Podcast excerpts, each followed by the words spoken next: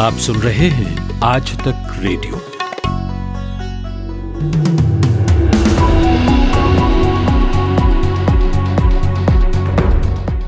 नमस्कार, चार बजे की मुख्य खबरों के साथ मैं हूँ पूनम कौशल। आज बासठ हज़ार दो सौ बयासी संक्रमितों के ठीक होने के साथ ही भारत में कोरोना से ठीक होने वालों की दर चौहत्तर फ़ीसदी हो गई है। अब तक देश में कुल इक्कीस दशमलव पाँच लाख संक्रमित ठीक हो चुके हैं।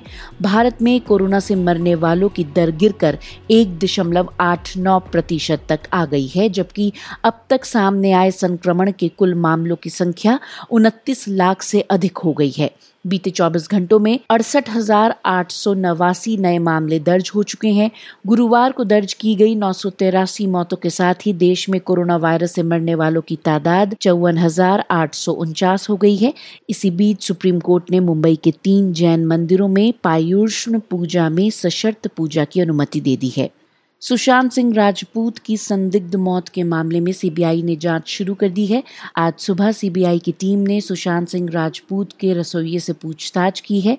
सुप्रीम कोर्ट के सीबीआई को जाँच सौंपने का आदेश देने के बाद सीबीआई की 10 सदस्यीय टीम, जिसमें फॉरेंसिक एक्सपर्ट भी शामिल है, गुरुवार को मुंबई पहुँची। सीबीआई मुंबई पुलिस से ज़रूरी दस्तावेज़ जुटा रही है।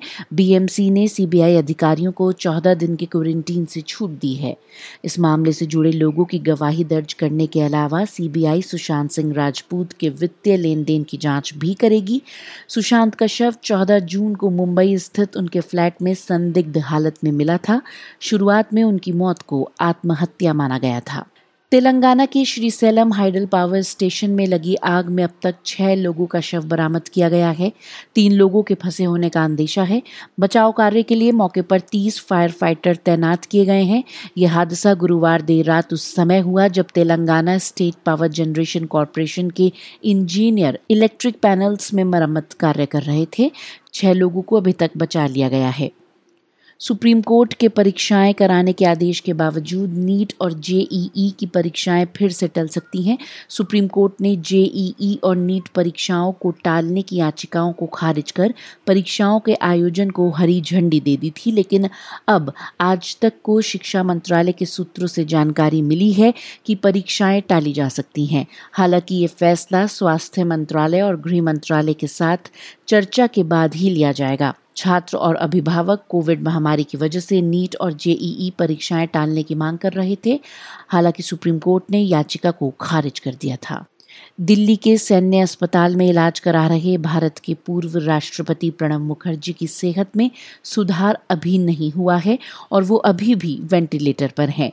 मुखर्जी को 10 अगस्त को ब्रेन में क्लॉट के ऑपरेशन के लिए अस्पताल में भर्ती कराया गया था। बाद में उनके कोरोना संक्रमित होने की पुष्टि हुई थी।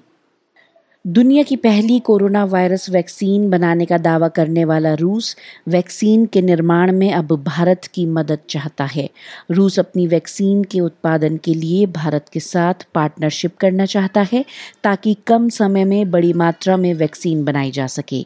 रूस की वैक्सीन स्पुतनिक फाइव को रूस के Gamaleya research institute of epidemiology and microbiology ने आरडीआईएफ के साथ मिलकर बनाया है। Russian direct invest investment fund के सीईओ कीरल मित्रेव का कहना है कि दुनिया में कई देश इस वैक्सीन की मांग कर रहे हैं और इसे पूरा करने में भारत मदद कर सकता है।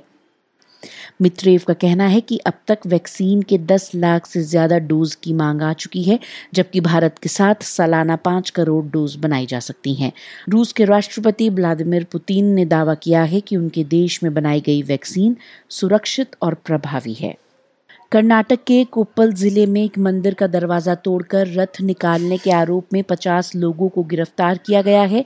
इन पर दंगा फैलाने का आरोप भी लगाया गया है। कोविड लॉकडाउन के बावजूद लोगों ने ज़बरदस्ती रथ निकाला था। जिला प्रशासन के मुताबिक मंदिर में सालाना होने वाली पूजा के लिए सशर्त अनुमति दी गई थी। भीड़ ज़्यादा होने पर मंदिर का दरवाज़ा बंद कर दिया गया था। इससे मंदिर के बाहर रह गए लोगों का गुस्सा भड़क गया और उन्होंने मंदिर का दरवाज़ा तोड़ दिया। चार बजे की प्रमुख खबरों में फ़िलहाल इतना ही। दीजिए इजाज़त। नमस्कार।